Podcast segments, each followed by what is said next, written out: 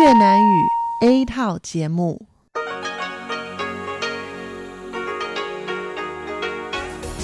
Đây là Đài Phát thanh Quốc tế Đài Loan RTI.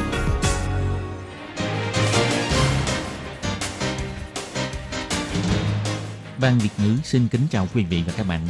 Đây là chương trình Việt ngữ Đài Phát thanh RTI được truyền đi từ Đài Loan.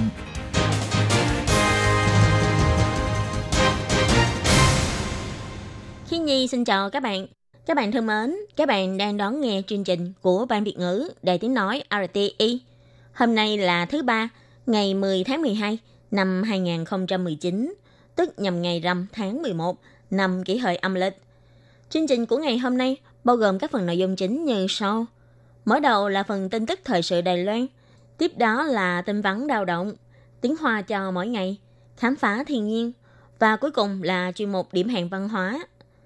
Mở đầu là phần tin tức thời sự Đài Loan với các tin chính như sau. Công bố đợt dữ liệu quan trắc đầu tiên của vệ tinh Formosa số 7 sau khi phóng lên vũ trụ gần nửa năm.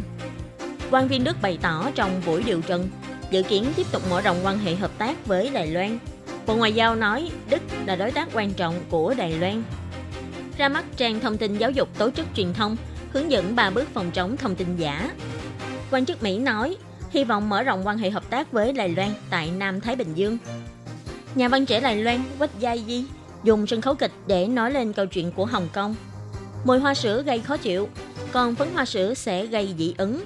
Sau đây xin mời các bạn cùng đón nghe phần nội dung chi tiết của bản tin ngày hôm nay. Vệ tinh khí tượng phục Môsa số 7 sau khi được phóng lên vũ trụ gần nửa năm, bắt đầu từ ngày 10 tháng 12 có thể cho tải số liệu che khuất vô tuyến khí quyển. Đợt đầu sẽ cung cấp dữ liệu từ tháng 10 cho đến ngày 8 tháng 12. Từ ngày 23 tháng 12 trở đi, có thể tải số liệu của tuần, số liệu hai tuần trước đó. Vệ tinh Formosa số 7 do Đài Loan hợp tác cùng Mỹ đã được phóng lên vũ trụ từ ngày 25 tháng 6. Nhóm nhà khoa học hai nước vẫn tiếp tục hợp tác để thực hiện công tác hiệu đính và kiểm chứng số liệu, đảm bảo chất lượng số liệu.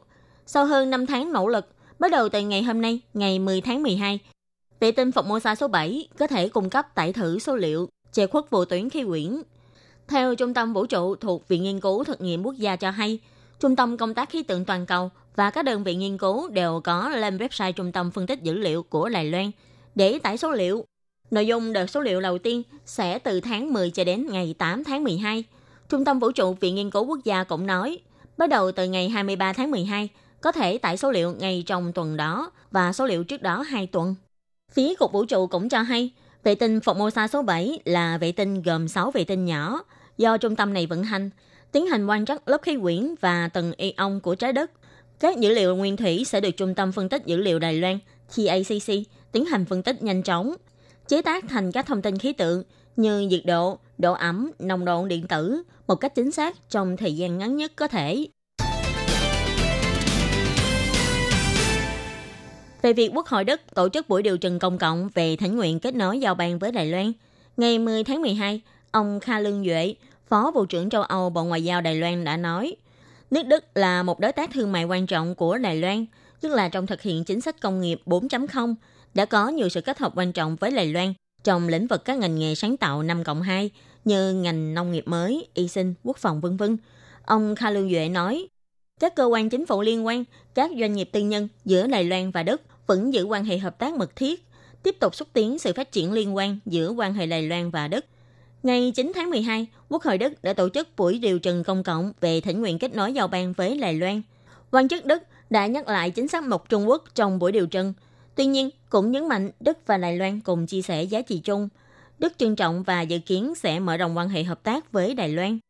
Ông Michael Kilsberg, công nhân Đức đã thỉnh nguyện với Quốc hội Đức yêu cầu chính phủ chính thức kết nối ngoại giao với Trung Hoa Dân Quốc Đài Loan. Vào đầu tháng 10 này, cũng đã huy động đủ 50.000 chữ ký ủng hộ. Ngày 9 tháng 12, Ủy ban Thỉnh nguyện Quốc hội Đức đã tổ chức buổi điều trần công cộng cho mời nhân viên Bộ Ngoại giao Đức đến nói rõ. Bà Petra Sigmund, quan chức Ngoại giao Đức, người chủ quản các chính sách với châu Á, khi trả lời đã nói, bà khẳng định về sự năng động của nền dân chủ, cùng với sự bảo đảm về nhân quyền và tự do ngôn luận của Đài Loan. Bà nói, Lài Loan và Đức cùng chia sẻ các giá trị tự do, dân chủ, có thể nói là đối tác giá trị của Đức. song phương cũng đã có nhiều sự hợp tác trong các lĩnh vực như thương mại, văn hóa, học thuật vân vân. Đức rất trân trọng mối quan hệ này và dự kiến sẽ mở rộng quan hệ hợp tác với Lài Loan. Nhưng bà Xác Minh cũng chỉ ra, Đức giao ban với Trung Quốc từ năm 1972, thừa nhận nước Cộng hòa Nhân dân Trung Hoa là nước có chủ quyền duy nhất của Trung Quốc. Như vậy, chính sách một Trung Quốc đã đòi trừ khả năng duy trì giao ban với Đài Loan. Không những Đức, trong đó còn bao gồm nhiều quốc gia khác trong Liên minh châu Âu, Đức không có ý thay đổi. Hôm nay, ngày 10 tháng 12, Hiệp hội Đức tại Đài Loan đã bày tỏ hợp tác giao lưu giữa Đức và Đài Loan sẽ tiếp tục gia tăng. Các lĩnh vực như chuyển đổi chính nghĩa hoặc thừa nhận bằng lái xe vân vân đều có khả năng có thành quả.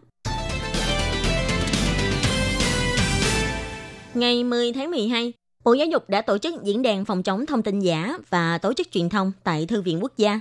Đã có hơn 200 đơn vị liên quan, giáo viên và người dân đăng ký tham dự. Ông La Bỉnh Thành, Ủy viên Chính vụ Viện Hành Chính và ông Lâm Đằng Giao, Thứ trưởng Bộ Giáo dục, cùng đến tiến hành nghi thức ra mắt của trang thông tin giáo dục tổ chức truyền thông thuộc Bộ Giáo dục trong buổi lễ khai mạc. Ông Lâm Đằng Giao chỉ ra, một số kênh truyền hình và truyền thông xã hội vì muốn thu hút sự chú ý của người xem đã nói quá hoặc truyền tải thông tin không đúng sự thật, ảnh hưởng đến giá trị quan của người dân. Bộ Giáo dục đã thông qua trang thông tin giáo dục tổ chức truyền thông và các kênh hợp tác như Trung tâm Điều tra Sự thật Đài Loan, Facebook, Live, vân vân lần lượt cung cấp các thông tin hướng dẫn giáo trình khác nhau và công bố thành quả liên quan.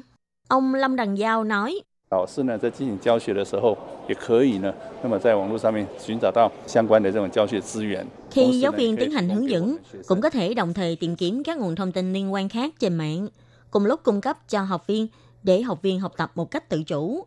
Ông La Bỉnh Thành thì nói, ngày nay người dân hay lên các trang mạng xã hội để trao đổi thông tin, khiến cho thông tin truyền thông trên mạng quá tải, phép tính không được minh bạch và tài khoản ảo, gây ra nhiều cuộc chiến gây gắt trên mạng.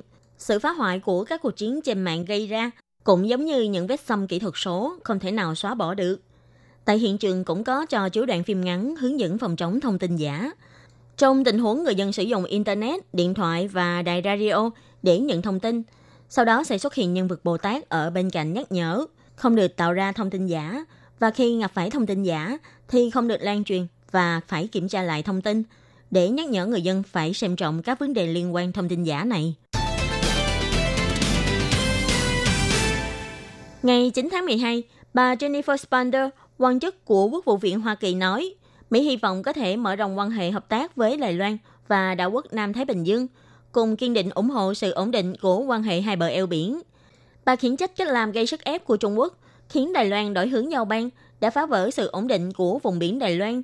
Ngày 9 tháng 12, bà Jennifer Spander, Phó Cục trưởng Cục Sự vụ Australia, New Zealand và đảo quốc Thái Bình Dương thuộc Quốc vụ viện Hoa Kỳ khi tham gia hội thảo thảo luận về lợi ích Nam Thái Bình Dương của Đài Loan, Mỹ và Trung Quốc tại Trung tâm Nghiên cứu Đài Loan Toàn cầu của Washington Think Tank bày tỏ. Đài Loan và Mỹ có sự hợp tác lâu dài trong các lĩnh vực như phòng chống thiên tai, bảo vệ môi trường và xúc tiến pháp trị, vân vân. Hy vọng trong tương lai có thể tiếp tục mở rộng hợp tác trong lĩnh vực này cùng Đài Loan và các đảo quốc Nam Thái Bình Dương. Bà chỉ ra, Mỹ vẫn nhấn mạnh cống hiến của Đài Loan đối với các đối tác giao bang nước láng giềng và xã hội quốc tế, nhận thấy Đài Loan là đối tác đáng tin cậy và có trách nhiệm. Thể chế chính trị dân chủ đầy năng động của Đài Loan chính là một sức mạnh lớn mạnh của khu vực châu Á-Thái Bình Dương và toàn cầu. Mỹ kiên định ủng hộ quan hệ của Đài Loan và đảo quốc Thái Bình Dương. Bà Spander bày tỏ, Mỹ kiên định ủng hộ việc quan hệ hai bờ eo biển ổn định. Đó là khuôn khổ cho hòa bình và ổn định của hai bờ eo biển và khu vực. Trung Quốc ép Đài Loan chuyển hướng ngoại giao là cách làm có hại, phá hoại sự ổn định và các lợi ích liên quan. Đối với các nước giao bang khác của Đài Loan tại khu vực Nam Thái Bình Dương, bà Spander chỉ ra quần đảo Marshall và Tuvalu vừa kết thúc bầu cử. Tuy trước đó các giới chức vẫn quan ngại là sẽ ảnh hưởng đến bàn giao với Đài Loan, nhưng sự thật chứng minh chính phủ mới của hai nước vẫn kiên định ủng hộ Đài Loan. Còn tổng thống của đảo quốc Ba Lao có nhiệm kỳ đến năm 2021 cũng đã nhiều lần bày tỏ trong nhiệm kỳ của ông sẽ không thay đổi lập trường. Bất Gia Di, cô gái Đài Loan khá nổi tiếng trong ngành nhạc kịch ở Mỹ, để sáng tác vở kịch sân khấu nói lên sự kiện người dân Hồng Kông biểu tình chống lại luật dẫn độ sang Trung Quốc, dùng cách kể chuyện trên sân khấu để cho các nhân tộc khác nhau cảm nhận được quyết tâm và sự đau khổ của người dân Hồng Kông trong quá trình theo đuổi dân chủ, hy vọng có thể truyền tải đến Trung Quốc để cho người Trung Quốc cũng ủng hộ dân chủ. Cô nói, có rất nhiều phụ nữ châu Á, sau khi xem xong vở kịch của tôi, họ đều nói, chưa bao giờ nghĩ rằng câu chuyện của chính mình, sự đau khổ của bản thân mình lại được đưa lên sân khấu của Mỹ. Cô Quách Gia Di cảm nhận được sức mạnh của sân khấu kịch có thể đối thoại với những người khác nhau. Trong một năm nay, cô đã nỗ lực viết kịch bản, mong có thể thay đổi thế giới. Từ một cô gái nhỏ lớn lên ở Hồng Kông, suốt ngày làm thơ, nay trở thành nhà văn người Mỹ gốc Hoa, dần dần tỏa sáng trong lĩnh vực nhạc kịch ở Mỹ. Năm nay, Quách Gia Di 24 tuổi. Cô Quách Gia Di cho biết, ở Mỹ có rất là nhiều nhà văn ưu tú, nhưng lại không có mẫu người mà cô muốn theo đuổi. Cô nói cô muốn liên kết châu Á, tìm những nơi khác nhau, sử dụng ngôn ngữ khác nhau để kết nối cảm xúc chung của con người. Để cho người dân Hồng Kông cảm nhận câu chuyện của chính mình, để cho người Mỹ nhìn thấy câu chuyện của Hồng Kông. Cô Quách Gia Di nói, bà mẹ da trắng nhìn thấy sự đau khổ của bà mẹ Hồng Kông. Cảm xúc đó là có thể kết nối với nhau. Cô tin rằng sức mạnh của một câu chuyện sẽ lớn hơn khi xem tin tức. Cô Quách Gia Di nói với phóng viên rằng vở kịch sân khấu nói về việc người dân Hồng Kông chống lại luật dẫn độ sang Trung Quốc phiên bản tiếng Anh đã được hoàn thành. Và hiện nay, cô đang viết về một kịch bản nói về nhà khoa học Trung Quốc. Đây là câu chuyện người thật việc thật. Tuy câu chuyện mang chút yếu tố chính trị, nhưng chủ yếu vẫn nói về tình cảm và mối quan hệ giữa người và người. Nếu tìm được nhà tài trợ, sang năm hoặc năm tới, sẽ chính thức ra mắt khán giả. Mẹ của cô Quách Gia Di là bà Lâm Hạ Như, là người Đài Loan. Bà từng là nữ đối tác trẻ tuổi nhất trên thế giới của tập đoàn Cosman, cũng từng là giáo sư sáng lập khóa thạc sĩ Kinh tế Chính trị Toàn cầu của trường Đại học Trung văn Hồng Kông. Và bà đã dùng 8 năm để viết cuốn sách Thế lưỡng nan tại Trung Quốc của Đài Loan, tình hình kinh tế khó khăn giữa hai bờ eo biển trước sự thừa nhận của Lài Loan. Và phiên bản tiếng Trung đã được ra mắt độc giả vào năm nay. Vào mùa thu hàng năm, Cục Bảo vệ Môi trường của Cao Hùng đều sẽ nhận được khiếu nại của người dân, báo rằng ngửi thấy mùi hôi nồng, đặc biệt là vào buổi tối. Đến khi kiểm tra tại hiện trường mới phát hiện, mùi vị này đến từ hàng cây hai bên đường. Mùi hôi mà người dân khiếu nại chính là mùi của cây hoa sữa. Mùa nở hoa của cây hoa sữa là vào tháng 11 hàng năm. Chỉ là những đá hoa nho nhỏ xinh xắn này, đôi khi sẽ tỏa ra mùi hương khiến nhiều người khó chịu. Cùng với phấn hoa lan ra từ cây, không chỉ mùi hoa gây khó chịu, mà còn có thể dẫn đến dị ứng. Theo bác sĩ khoa gia đình Thái Huệ Như nói, vì phấn hoa của cây hoa sữa có thể gây ra triệu chứng dị ứng. Một số loài thực vật thường thấy ở Lài Loan có phấn hoa gây dị ứng chính là cỏ gà, cát thảo, cỏ phấn thơm vân vân. Vì thế bác sĩ cũng nhắc nhở, nếu như người dân bỗng dưng xuất hiện các triệu chứng như ngứa mắt, ngứa da, chảy nước mũi, hắt xì hơi vân vân, thì đây đều là các phản ứng của dị ứng do phấn hoa. Cũng nhắc nhở người dân là khi ra khỏi nhà phải thường xuyên đeo khẩu trang, lúc về nhà cũng cần phải nhanh chóng thay quần áo và rửa tay. Nếu thực sự là vẫn cảm thấy khó ở trong người thì phải tìm gặp bác sĩ để điều trị ngay. Các bạn thân mến, bản tin thời sự Đài Loan của ngày hôm nay do Khí Nhi biên tập và thực hiện với các tin như sau. Công bố được dữ liệu quan trắc đầu tiên vệ tinh Formosa số 7 sau khi phóng lên vũ trụ gần nửa năm. Quan viên Đức bày tỏ trong buổi điều trần dự kiến tiếp tục mở rộng quan hệ hợp tác với Đài Loan. Bộ Ngoại giao nói Đức là đối tác quan trọng của Đài Loan. Ra mắt trang thông tin giáo dục tổ chức truyền thông, hướng dẫn ba bước phòng chống thông tin giả. Quan chức Mỹ nói hy vọng mở rộng hợp tác với Đài Loan tại Nam Thái Bình Dương. Nhà văn trẻ Đài Loan Quách Gia Di dùng sân khấu kịch để nói lên câu chuyện của Hồng Kông. Mùi hoa sữa gây khó chịu, phấn hoa sữa gây dị ứng. Các bạn thân mến, bản tin thời sự Đài Loan của ngày hôm nay cũng xin tạm khép lại tại đây. Cảm ơn sự chú ý lắng nghe của quý vị và các bạn. Xin thân ái chào tạm biệt các bạn.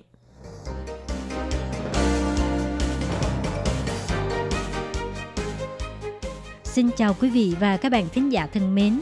Chương trình phát thanh tiếng Việt của Đài Phát thanh Quốc tế Đài Loan RTI được truyền thanh 3 buổi tại Việt Nam, mỗi buổi phát 1 tiếng đồng hồ.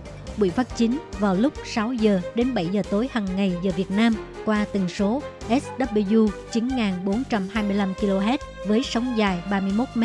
Buổi phát lại lần thứ nhất vào hôm sau 9 giờ tới 10 giờ tối Việt Nam qua tần số SW 9625 kHz với sóng dài 31 m bị phát lại lần hai vào hôm sau 6 giờ đến 7 giờ sáng giờ Việt Nam qua tần số SW 11.655 kHz với sóng dài 25 m.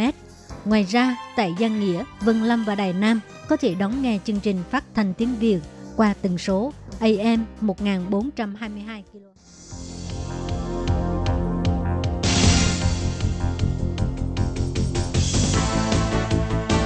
Là đài phát thanh quốc tế Đài Loan LTI, truyền thanh từ Đài Loan, Trung Hoa Dân Quốc.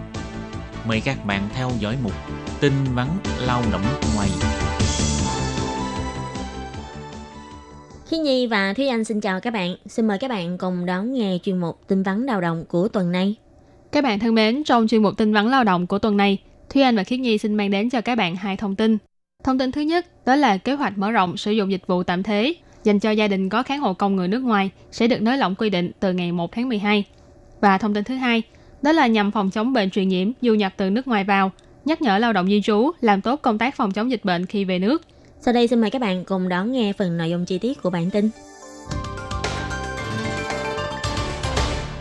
Bắt đầu từ ngày 24 tháng 9, Bộ Y tế Phúc Lợi đã phối hợp cùng với lại Bộ Lao động để cùng xúc tiến kế hoạch mở rộng dịch vụ chăm sóc tạm thế dành cho gia đình có kháng hộ công người nước ngoài.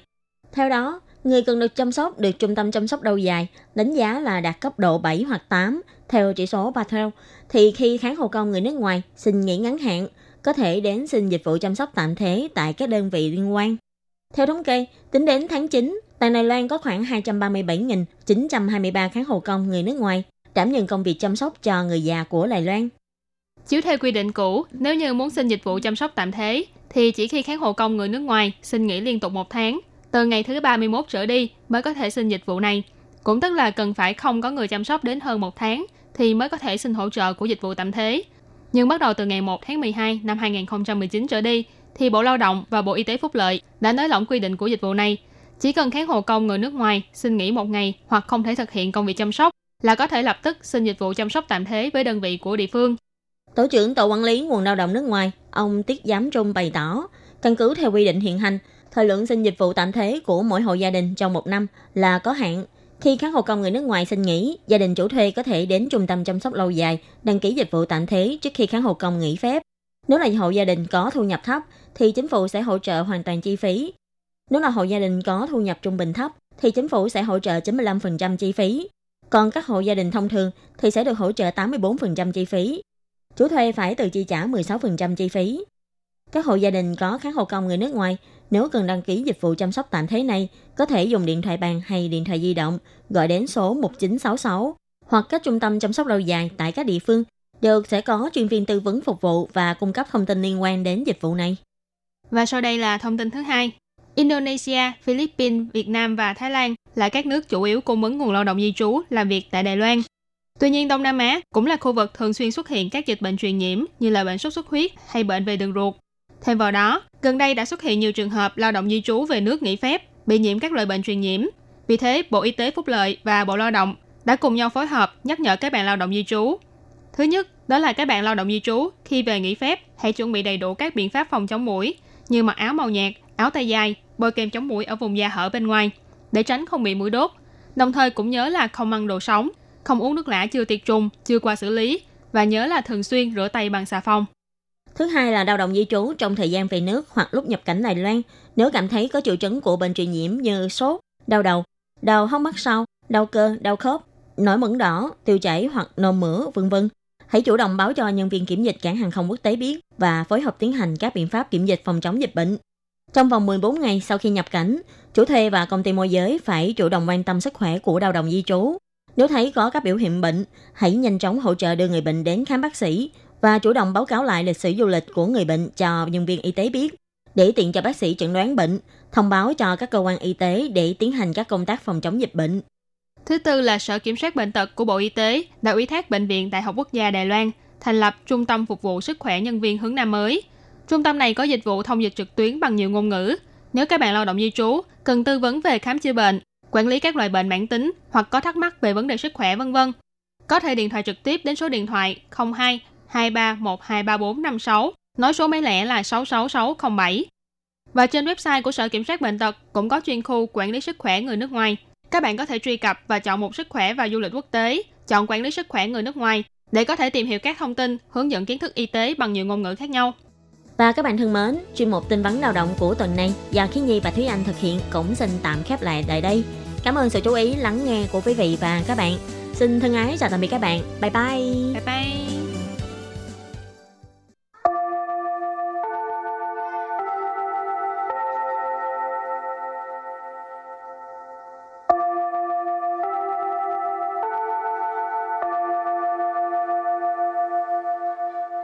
Xin mời quý vị và các bạn đến với chuyên mục Tiếng Hoa cho mỗi ngày do Lệ Phương và Thúy Anh cùng thực hiện.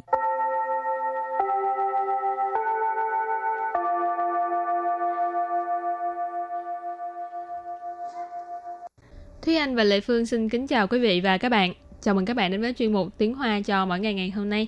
Cái vấn đề mà nóng lên toàn cầu á, Lệ Phương thấy người ta nói không biết bao nhiêu năm rồi ha, Ừ. mà không biết có cách gì để giải quyết không ta?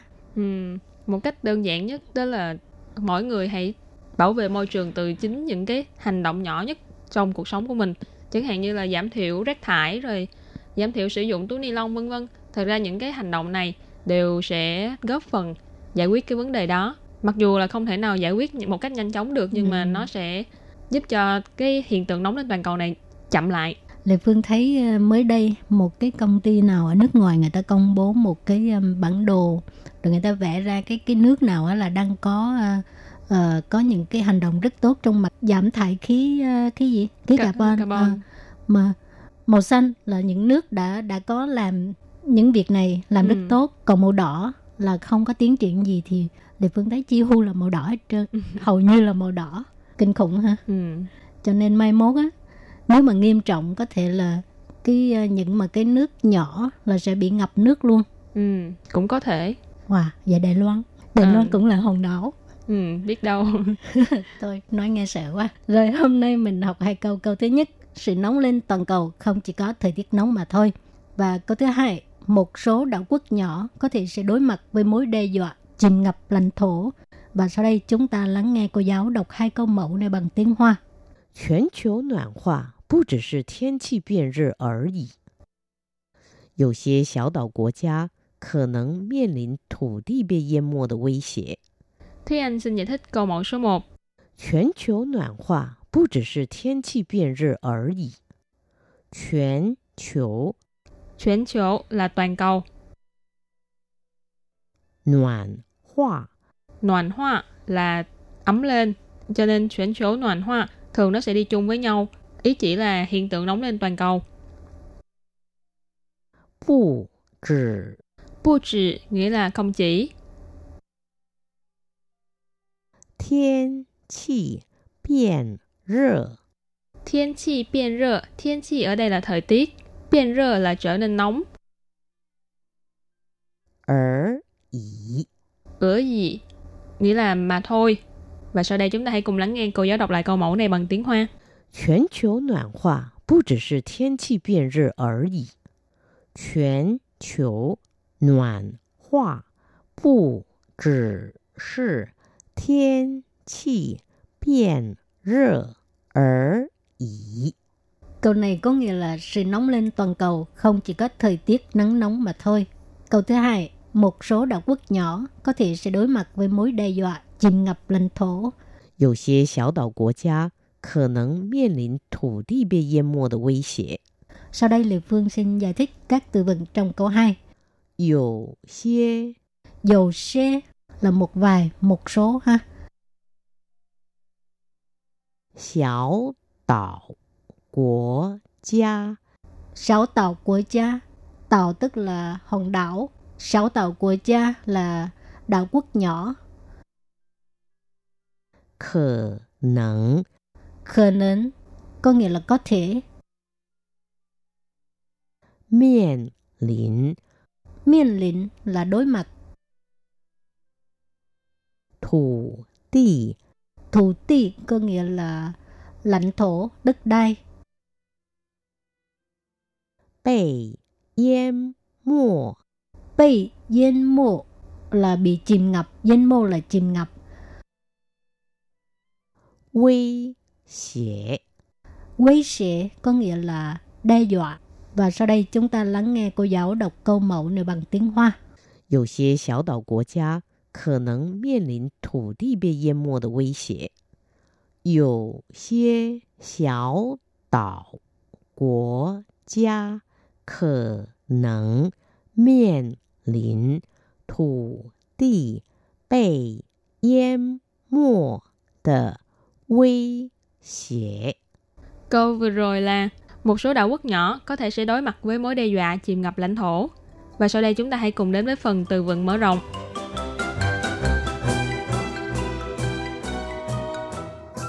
冰山，冰山， 冰san nghĩa là tảng băng trôi.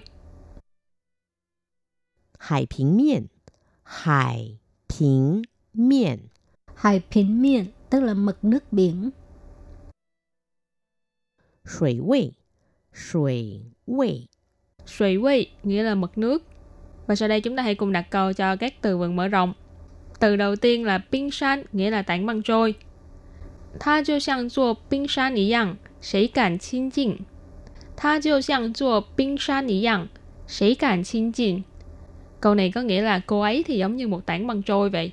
Ai dám đến gần? Tha ở đây mà dịch là cô ấy. Chiêu xiang giống như. Chua ở đây là lượng từ dùng để chỉ núi. 冰山 là tảng băng trôi hoặc là núi băng trôi. Ý rằng là giống như, giống nhau. Cho nên cô ấy giống như một tảng băng trôi vậy. Sĩ là ai, cạn là dám, xin chinh là đến gần hoặc là gần gũi. Pin san tức là nó lạnh lắm. Cho nên ờ, con người mà lạnh lùng á hả, bị người ta ví như là pin san. Ừ. Hảo, tiếp tục đặt câu cho từ hải bình miền tức là mực nước biển ha. 除了气候极端变化，更令人担忧的是海平面上升的危险。除了气候极端变化，更令人担忧的是海平面上升的危险。 ngoài sự thay đổi cực đoan của khí hậu, điều càng khiến cho con người lo lắng đó là mối đe dọa của sự, uh, mực nước biển dâng cao. 除了 tức là ngoài ra ha, si hậu có nghĩa là khí hậu, chỉ toán là cực đoan, biến hóa là thay đổi, khí hậu chỉ toán biến hóa sự thay đổi cực đoan của khí hậu. Cần là càng, linh rịnh là khiến cho con người, tan vô là lo sợ ha. Hải bình miền sang sân tức là mực nước biển dâng cao, sang sân là dâng cao, quấy xịn tức là nguy hiểm. Và đặt câu cho từ cuối cùng là sủy vị, nghĩa là mực nước. 很久没有下雨了，水库水位急剧下降。很久没有下雨了，水库水位急剧下降。Câu này có nghĩa là lâu rồi không có mưa, mực nước trong hồ chứa nước giảm mạnh. Hấn dụ là lâu rồi, lâu lắm rồi. Mấy dụ là không có. Xa yu là mưa. Sủy khu, ở đây khu nghĩa là cái kho. Sủy khu thì thường là hồ chứa nước hoặc là bể chứa nước. Sủy quay là mực nước. Chỉ chu ở đây là một cái tính từ ý chỉ cái mức độ là nó ý chỉ mức độ là rất nhanh, rất gấp. Xa chăng là giảm xuống. Cho nên vế sau sủy khu sủy quay chỉ chu xa chăng nghĩa là mực nước trong hồ chứa nước giảm mạnh. Hào, trước khi chấm dứt bài học hôm nay, xin mời các bạn ôn tập lại hai câu mẫu.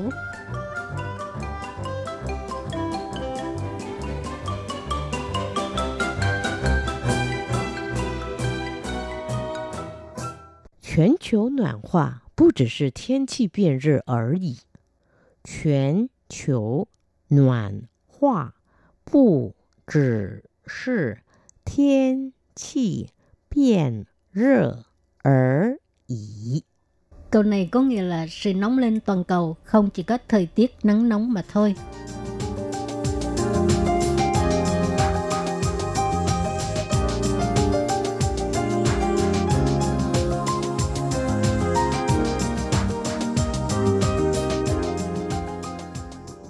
有些小岛国家可能面临土地被淹没的威胁。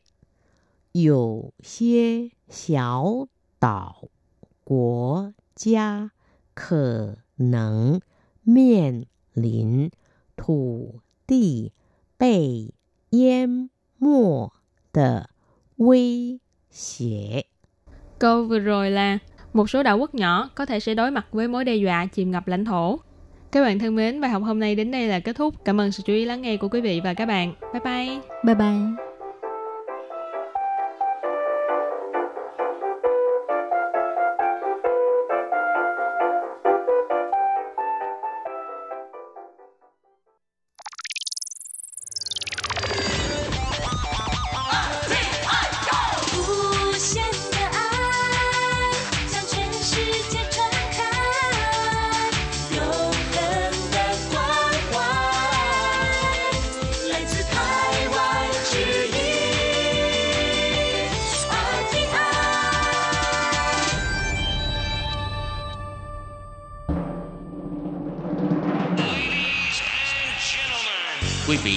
Đang nghe chương trình Việt ngữ Đài RTI truyền thanh từ Đài Loan.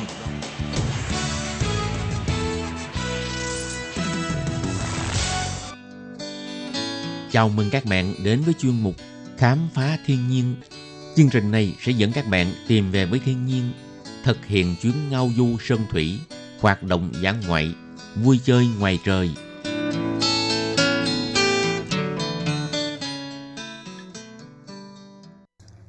Anh xin kính chào quý vị và các bạn. Chào mừng các bạn cùng đến với chuyên mục Khám phá thiên nhiên của tuần này.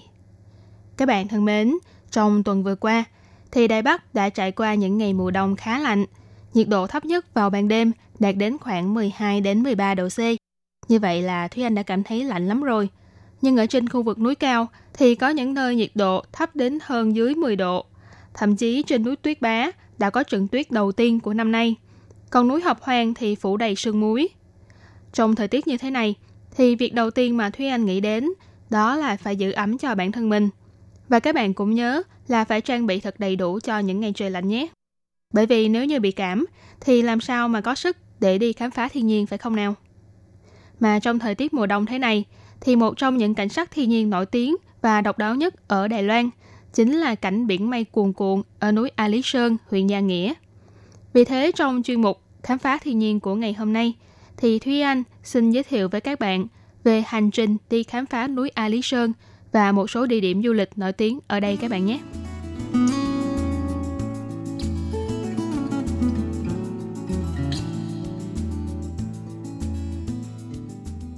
Ở tuần trước, thì trong phần tin tức Đài Loan hàng ngày, Ban Việt ngữ cũng đã có giới thiệu đến vị trí chiêm ngưỡng biển mây tuyệt vời nhất ở khu vực núi A Lý Sơn này – đó là tại khu Kích Đỉnh, xã Phiên Lộ, huyện Gia Nghĩa, nơi có độ cao 1.400 m so với mặt nước biển. Những tầng mây dày đặc dần dần lộ ra kẽ hở, ánh sáng mặt trời chiếu rọi qua làn mây, soi vào các hạt bụi trong không khí, tạo ra những cột sáng lung linh, tô điểm thêm cho nét đẹp sơn thủy vốn có của vùng núi này. Ánh sáng mặt trời len qua làn mây, chiếu rọi xuống mặt đường trông rất đẹp. Ở nước ngoài, người ta thường gọi là tia sáng giê -xu. Đài Loan thì có người gọi đó là tia sáng Phật tổ. Ngoài ra thì nơi đây còn có cảnh đẹp như là từ góc nhìn của Thượng Đế. Những ngôi nhà, vườn trà, rừng cây lấp ló sau kẻ mây và sương mù vô cùng bắt mắt.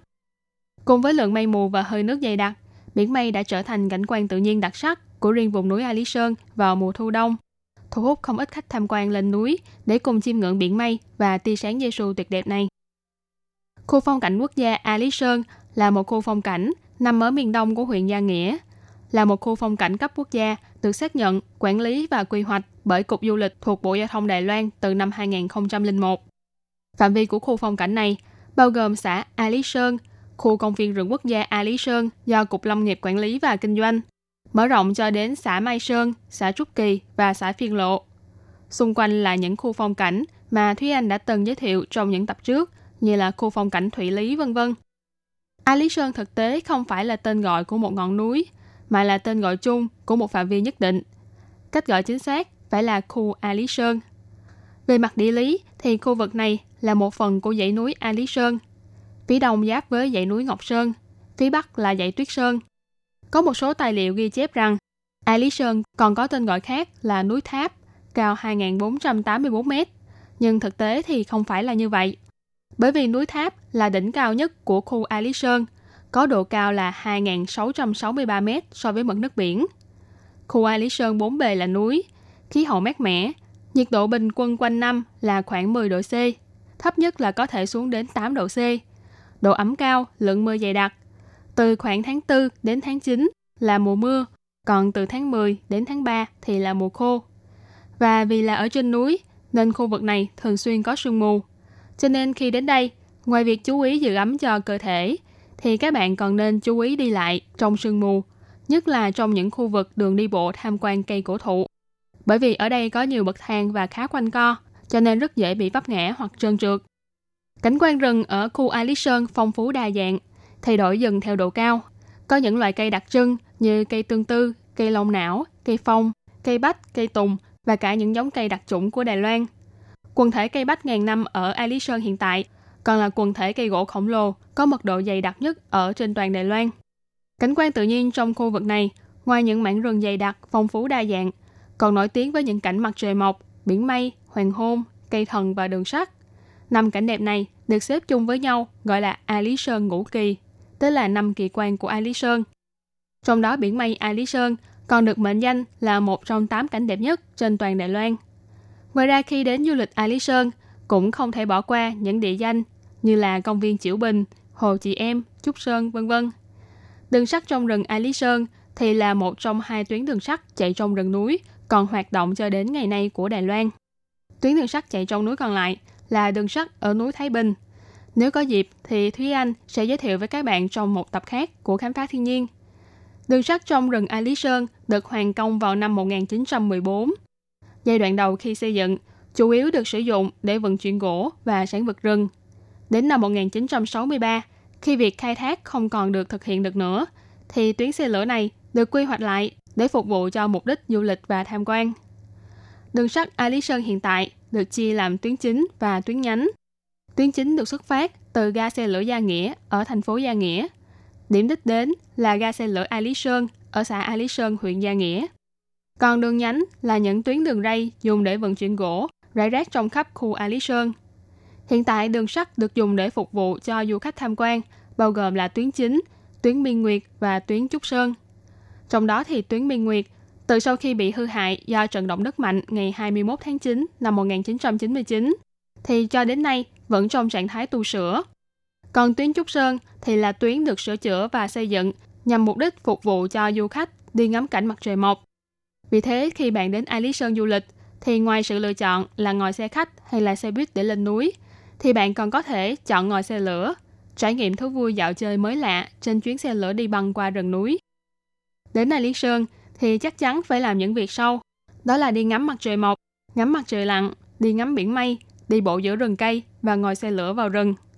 Đa số khi nhắc đến việc đi A Lý Sơn thì mọi người đều sẽ nghĩ ngay đến việc ngắm mặt trời mọc. Thế nhưng không phải lúc nào cũng là thời tiết lý tưởng để có thể nhìn thấy rõ ràng cảnh mặt trời nhô lên khỏi dãy núi. Có rất nhiều du khách đã phải đi A Lý Sơn rất nhiều lần nhưng vẫn chưa được dịp nhìn thấy mặt trời mọc thật sự, mà chỉ nhìn thấy được mây mù và trời dần dần hừng sáng. Thế nên nếu như bạn muốn thấy được cảnh mặt trời mọc, thì điều quan trọng nhất là trước khi lên đường, bạn phải nắm bắt tình hình thời tiết. Và nếu như khoảng 3 giờ sáng mà bạn vẫn có thể nhìn thấy rõ được những ngôi sao lấp lánh trên trời, thì khả năng có thể nhìn thấy mặt trời mọc là rất lớn. Tuy nhiên cũng nhắc nhở các bạn là trên núi vốn đã khá lạnh, buổi tối nhiệt độ càng xuống thấp hơn.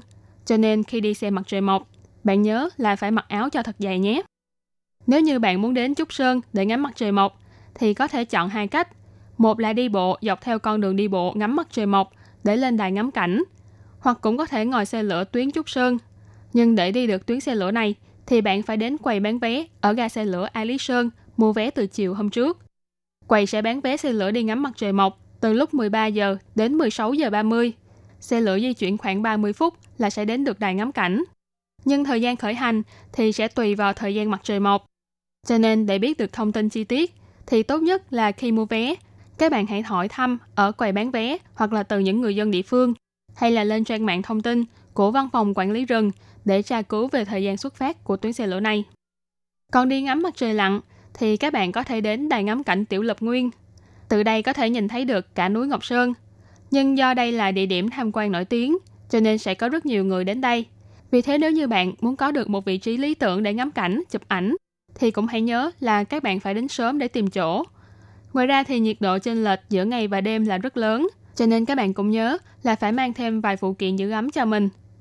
Đi ngắm biển mây thì thời điểm lý tưởng nhất là vào lúc trời vừa sáng hay hoàng hôn, vào khoảng tháng 11 cho đến tháng 4. Do ảnh hưởng của gió mùa đông bắc, cho nên khoảng thời gian này sẽ dễ dàng nhìn thấy biển mây hơn. Ngoài ra còn có hiện tượng thác mây, nhưng thường là sẽ xuất hiện cảnh tượng này vào khoảng thời gian trước khi bão đến, hay khi thời tiết thay đổi đột ngột, hoặc là khí lưu ở khu vực núi không ổn định. Cuối mùa đông thì ngoài đến ngắm mặt trời mọc hay biển mây, thì du khách thường kéo nhau lên núi để ngắm hoa, nhất là khi hoa anh đào nở, báo hiệu cho mùa hoa nở trên khắp A Lý Sơn. Vào khoảng đầu tháng 3, thì giống hoa anh đào xinh đẹp của Nhật tên là anh đào Yoshino sẽ nở ra và lung linh suốt một tháng. Đây là loài hoa chủ đạo trên Ali Lý Sơn vào thời điểm này. Đến cuối xuân thì là lúc hoa đào lên ngôi. Trong khoảng thời gian này, thì khắp nơi trên Ali Lý Sơn đều nở ra những biển hoa rực rỡ, trông như là thế ngoại đầu viên, thu hút vô số khách du lịch đến đây tham quan và ngắm cảnh.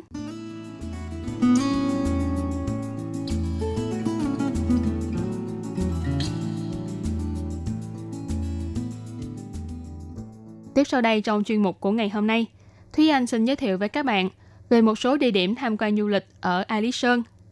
Trên đường từ ga xe lửa Gia Nghĩa lên núi A Lý Sơn, bạn sẽ đi ngang qua một địa điểm du lịch cũng khá là nổi tiếng, tên là Hồ Phấn Khởi. Mặc dù gọi là hồ, nhưng trên thực tế, hồ này không hề chứa nước. Nơi này nằm ở độ cao 1.404 m so với mực nước biển. Ba mặt đông, tây và bắc được bao bọc bởi núi. Địa hình lõm xuống ở giữa trông như là một bồn địa. Mây mù che phủ trông như một cái hồ chứa mây, cho nên đặt tên là Hồ Phấn Khởi. Đường sắt rừng A Lý Sơn khi đi qua đây có đặt một trạm dừng tên là ga xe lửa Hồ Phấn Khởi. Trước đây, nơi này chủ yếu nổi tiếng nhờ vào phố cổ, cơm phần và 16 cảnh đẹp Hồ Phấn Khởi. Vào thời quân Nhật chiếm đóng Đài Loan, Hồ Phấn Khởi là trạm trung chuyển quan trọng, đồng thời cũng là nơi sản xuất guốc gỗ trọng điểm. Và thường là khi đi đến trạm này cũng là lúc gần giờ cơm trưa, cho nên các nhân viên xe lửa và hành khách đều sẽ dừng ở đây để ăn trưa và dần dần hình thành nên văn hóa cơm hộp ở đây. Theo kinh nghiệm của Thúy Anh, thì các bạn có thể đến Gia Nghĩa từ buổi sáng, rồi lập tức xuất phát lên núi. Khoảng bữa trưa thì sẽ có thể đến được Hồ Phấn Khởi. Bạn ở đây ăn trưa và dạo phố cổ, rồi tiếp tục ngồi xe lên núi. Khi vừa lên núi và check-in vào chỗ ở, thì nên lập tức đi mua vé xe lửa để ngắm mặt trời mọc vào sáng sớm hôm sau trước. Rồi mới bắt đầu đi tản bộ hay là ngồi xe lửa vào trong khu rừng cổ thụ. Kế tiếp thì Thúy Anh xin giới thiệu về Tiểu Lập Nguyên. Tiểu Lập Nguyên là một ngọn núi nằm trong dãy núi A Lý Sơn. Tiểu Lập Nguyên là một cảnh đẹp nổi tiếng ở khu phong cảnh quốc gia A Lý Sơn, được bắt đầu nổi lên từ năm 2010. Đứng ở Tiểu Lập Nguyên, không chỉ có thể nhìn thấy được Trúc Sơn, mà còn có thể nhìn thấy được đỉnh núi Ngọc Sơn và đỉnh Vạn Tuế, là ngọn núi có phong cảnh đẹp nhất trong khu vực A Lý Sơn này. Đứng ở trên núi Tiểu Lập Nguyên, nhìn vòng quanh 360 độ, có thể nhìn thấy được ba dãy núi lớn nhất của Đài Loan là dãy núi Trung ương, dãy núi Ngọc Sơn và dãy núi A Lý Sơn. Bất kể là bình minh hay hoàng hôn, đều vô cùng lộng lẫy. Xa nhất có thể nhìn thấy được cả thành phố Cao Hùng, huyện Gia Nghĩa và huyện Nam Đầu vân vân. Tiểu Lộc Nguyên nằm ở đoạn cuối của dãy núi Trúc Sơn, nằm ở độ cao 2.488 m so với mực nước biển. Sở dĩ được đặt tên là Tiểu Lộc Nguyên là vì đặt theo tên Hán tự của kỹ sư người Nhật, người đã tìm ra cảnh đẹp này trong một lần đi khảo sát thực địa vào năm 1904. Đài ngắm cảnh ở núi Tiểu Lộc Nguyên được xây dựng và hoàn Công vào năm 2005. Nhưng lúc đó, dường như Cục Lâm nghiệp không hy vọng có quá nhiều du khách đến đây, cho nên đã không quảng bá về thắng cảnh này như các địa điểm du lịch khác, và cũng không cho đặt những bản chỉ dẫn đường đi cho du khách. Cho nên khi đó, du khách đến đây không nhiều, là một trong những thắng cảnh bí mật mà chỉ có người dân khu vực hay khách quen mới biết. Cho đến khi xảy ra trận bão Morakot vào năm 2009, thì đài quan sát ngắm cảnh ở Trúc Sơn bị ảnh hưởng nghiêm trọng. Tiểu Lập Nguyên được đưa vào thay thế, phục vụ cho du lịch đại chúng. Văn phòng quản lý khu phong cảnh quốc gia A Lý Sơn mới cho xây dựng lại đường đi bộ trong rừng Tiểu Lập Nguyên, dựng bản hướng dẫn, và từ đó thì nơi này trở thành địa điểm du lịch ngắm mặt trời mọc nổi tiếng cho đến ngày nay. Và cuối cùng, Thúy Anh xin giới thiệu với các bạn về cầu treo thang mây Thái Bình. Cầu treo này dài 281 m, nằm ở độ cao khoảng 1.000 m so với mực nước biển là cây cầu treo ngắm cảnh nằm ở độ cao cao nhất toàn Đài Loan. Cầu treo này bắt từ đài Vọng Phong ở núi Mơ thuộc thôn Thái Bình sang đến núi Quy Sơn, băng qua thác nước cầu vòng Tam Nguyên. Đứng trên cầu, du khách có thể nhìn ngắm cảnh sắc núi non hùng vĩ cũng như là biển mây tráng lệ ở bên dưới. Thậm chí có thể nhìn thấy cả đồng bằng Gia Nam ở đằng xa. Cầu treo thang mây Thái Bình có thể nói là cây cầu treo rất có sức hút, cho nên có lẽ bạn sẽ phải dành khá nhiều thời gian ở đây để ngắm cảnh và chụp ảnh sống ảo đấy. Và các bạn thân mến, chuyên mục khám phá thiên nhiên của ngày hôm nay đã giới thiệu về khu A Lý Sơn cũng như là một số địa điểm du lịch nổi tiếng của khu vực này. Hy vọng là các bạn có một chuyến đi khám phá thiên nhiên thật thú vị và hãy nhớ là phải giữ ấm cho bản thân mình các bạn nhé. Chuyên mục của ngày hôm nay đến đây cũng xin tạm khép lại. Cảm ơn sự chú ý lắng nghe của quý vị và các bạn. Thân ái chào tạm biệt và hẹn gặp lại. Bye bye!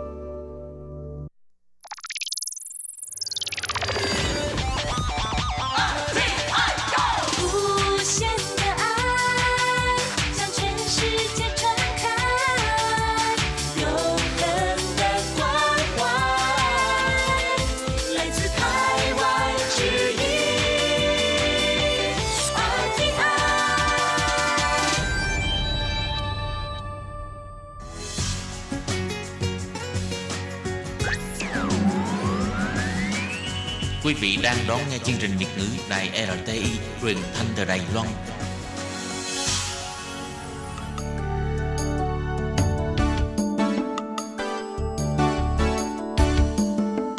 Chào mừng quý vị đến với chuyên mục Điểm hẹn văn hóa do Khiết Nhi phụ trách.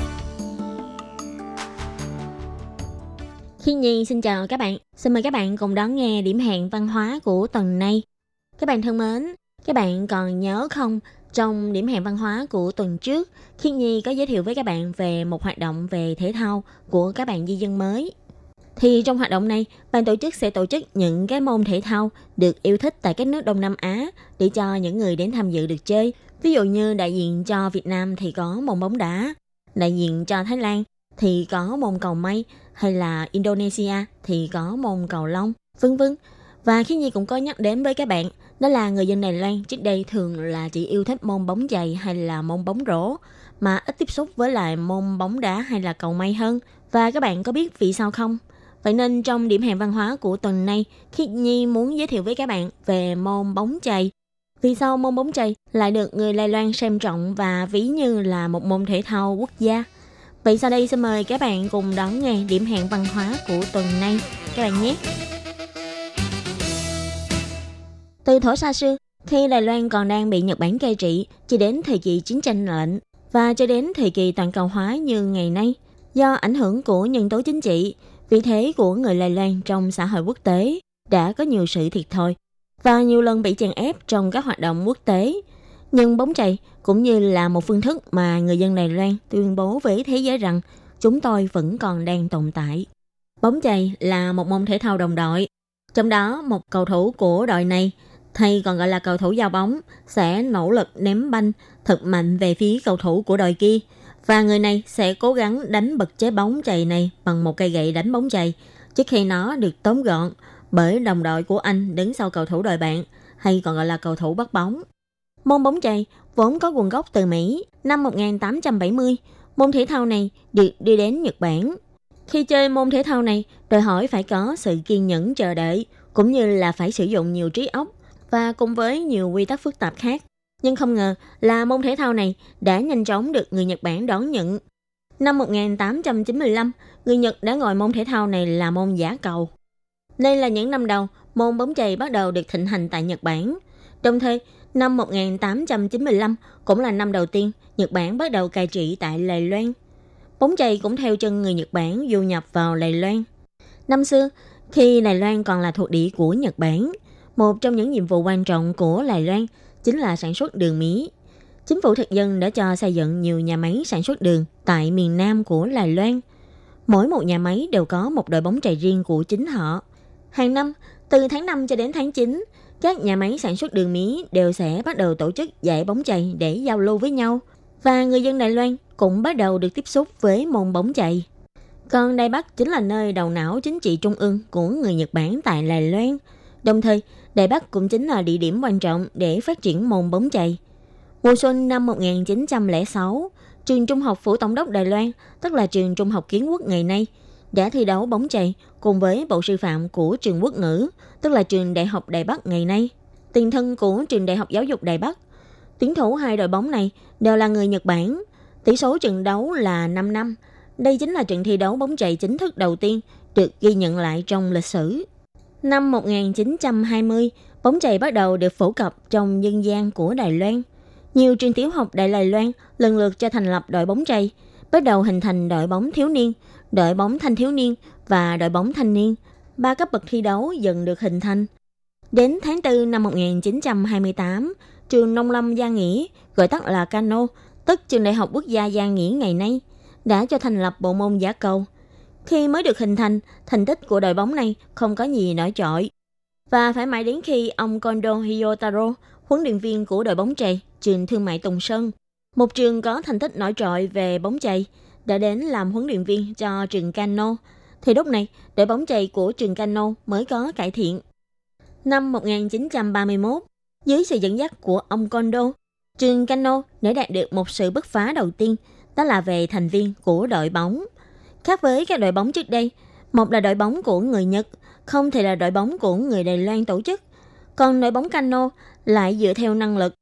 Đây là một đội bóng chày đầu tiên tập hợp được cả ba cộng đồng người – đó là gồm người Nhật, người Hán và người dân tộc thiểu số nguyên trú. Sau nhiều sự nỗ lực không ngừng, cuối cùng đội bóng này không những là đội bóng miền Nam đầu tiên trở thành quán quân của toàn đảo Đài Loan. Phá vỡ truyền thống là cờ quán quân không bao giờ đi quá bờ nam dòng suối Trọc Khê, tức là đi quá khu vực Trung Nam Bộ. Và đội bóng này đã đại diện cho Đài Loan đi đến Koshien của Nhật Bản để thi đấu giải bóng chày mùa hè các trường cấp 3 toàn quốc Nhật Bản.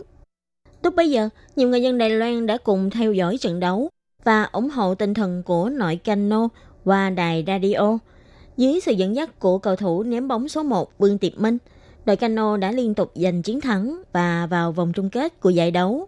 Nhưng đáng tiếc là cuối cùng do các cầu thủ phải trải qua một đoạn đường dài để đến Nhật Bản, cùng với lịch thi đấu dày đặc và thể lực bị ảnh hưởng, cho nên kết quả sau cùng các cầu thủ này đã bị thua trong trận chung kết. Nhưng dù bị thua, tinh thần chiến đấu của đội bóng chày Cano không những đã gây được sự chú ý của những người hâm mộ bóng chày Nhật Bản, còn giành được danh hiệu Thiên hạ Cano, trở thành một tiêu điểm được nhiều người dân Đài Loan chú ý cũng như là niềm tự hào của nhiều người dân Đài Loan lúc bấy giờ.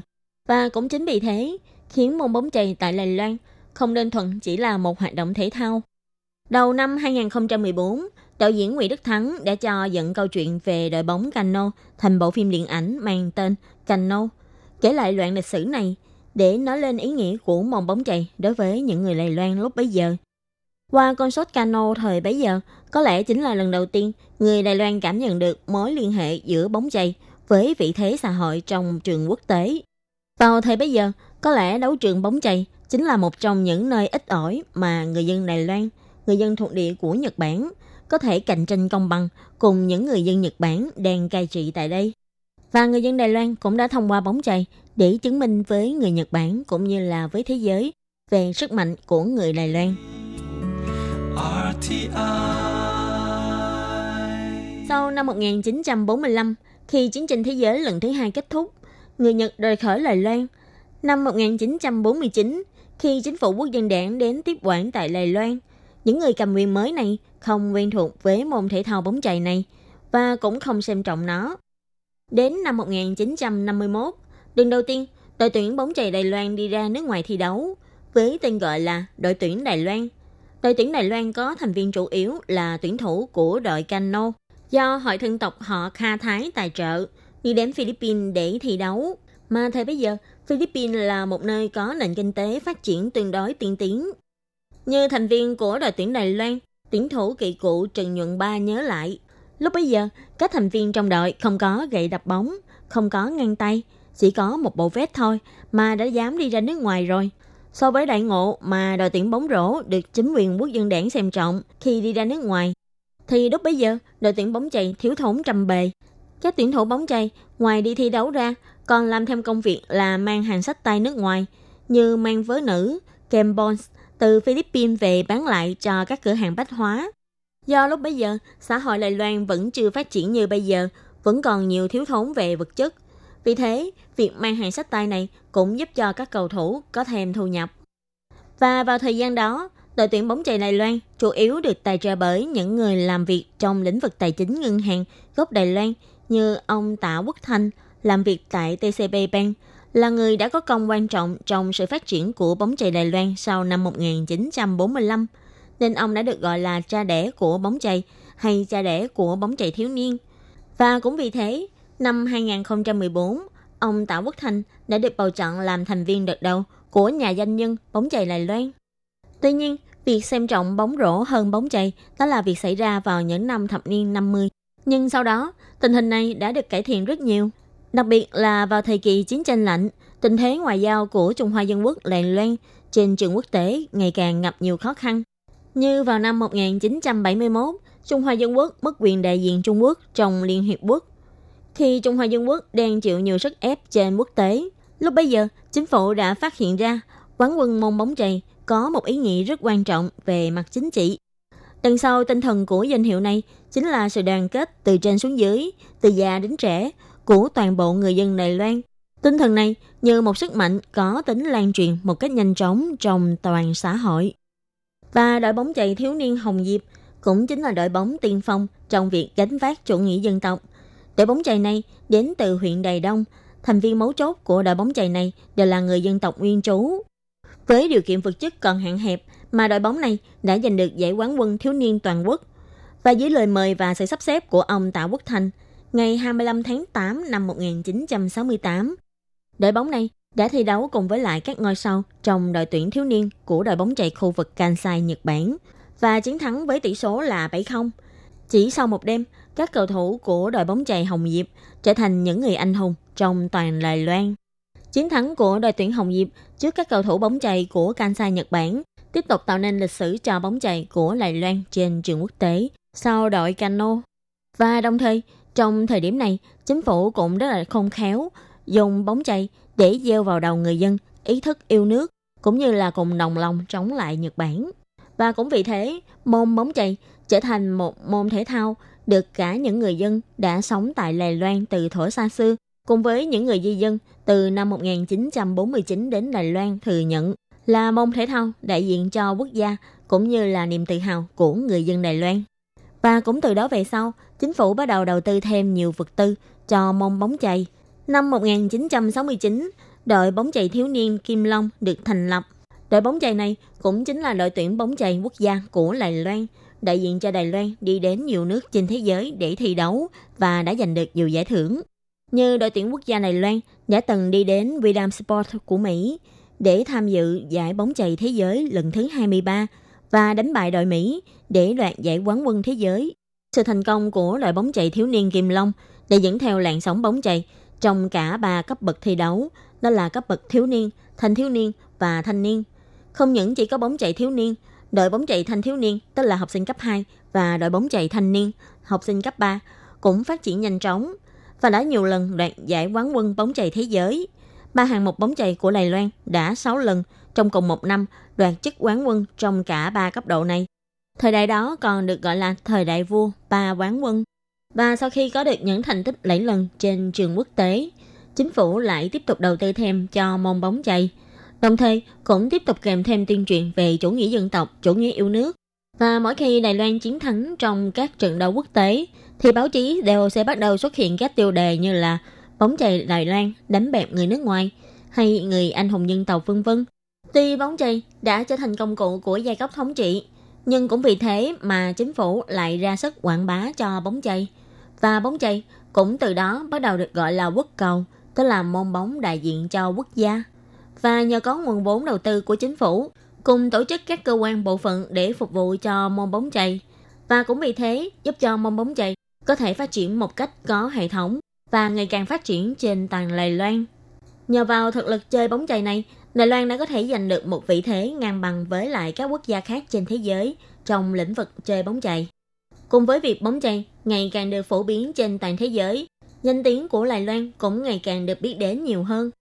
Trong Thế vận hội mùa hè năm 1984 tại Los Angeles của Mỹ, môn bóng chày được chọn làm môn thể thao trình diễn.